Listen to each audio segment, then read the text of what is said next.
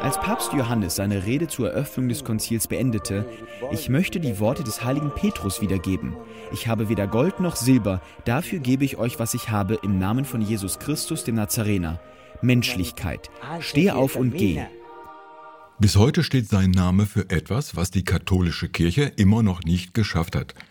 Mit ihm entstand Hoffnung bei denen, die wollten, dass sich die katholische Kirche öffnen und erneuern würde. Papst Johannes der 23. Bürgerlicher Name Angelo Giuseppe Roncalli. Er wird auch der Konzilspapst oder wegen seiner Bescheidenheit und Volksnähe im Volksmund Il Papa Bueno, der gute Papst genannt. Die vorübergehende Erscheinung hinterlässt einen bleibenden Eindruck. Innerhalb und außerhalb des Vatikan. Angelo Giuseppe Roncalli, Johannes der 23., wird zum Papst des Volkes. Roncalli wurde in ärmlichen Verhältnissen am Rand der Alpen geboren. Sein Vater war ein Bauer, der die Hälfte seiner Ernte an den Gutsherrn abliefern musste.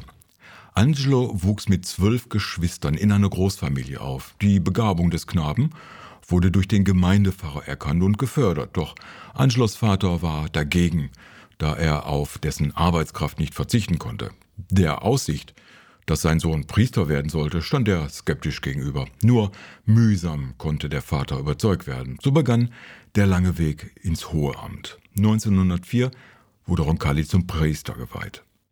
Von 1905 bis 1914 wirkte Roncalli als Sekretär des Bischofs Graf Radini Tedeschi von Bergamo, den er zeitlebens sehr verehrte.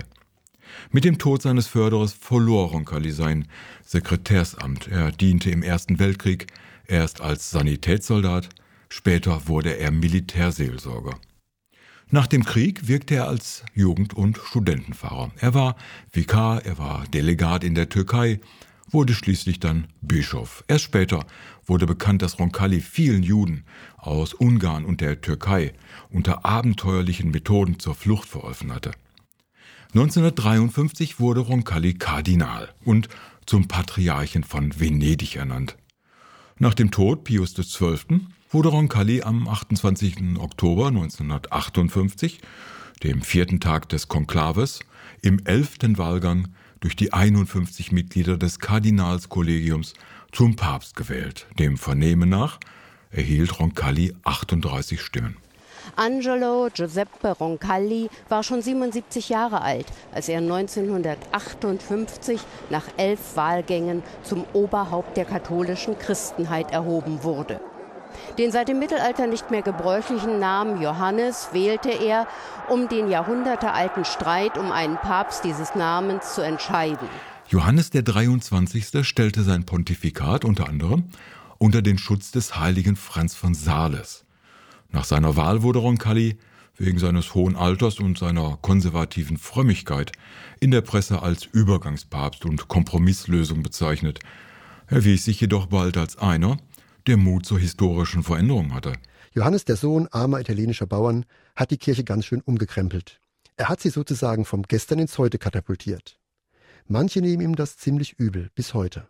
Aber die meisten sind sich sicher, das war mehr als notwendig. Am 25. Januar 1959 kündigte er vor zahlreichen Kardinälen in der Basilika St. Paul vor den Mauern unerwartet die Einberufung des Zweiten Vatikanischen Konzils an, das am 11. Oktober 62 feierlich eröffnet wurde. Zudem reorganisierte Johannes die Kurie.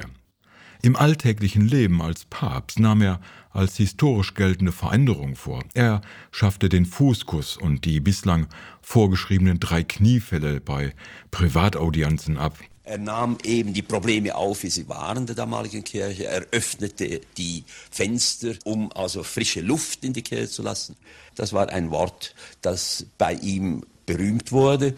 Obwohl er das so vermutlich nie wirklich gesagt hat. Johannes war ein Reformer, ein Neuerer, konnte aber sein Werk nicht vollenden. Am Pfingstmontag, den 3. Juni 1963, erlag er überraschend einem Krebsleiden. Hätte er länger gelebt, wäre die katholische Kirche heute vielleicht eine andere. Über die Dächer Roms klangen die Glocken aller Kirchen der Stadt, als am 4. Juni auf dem Petersplatz eine unübersehbare Menschenmenge von Johannes dem 23. Der Bauernsohn aus der Lombardei hatte sein Pontifikat unter das Leitmotiv gestellt, der ganzen Herde ein guter Hirte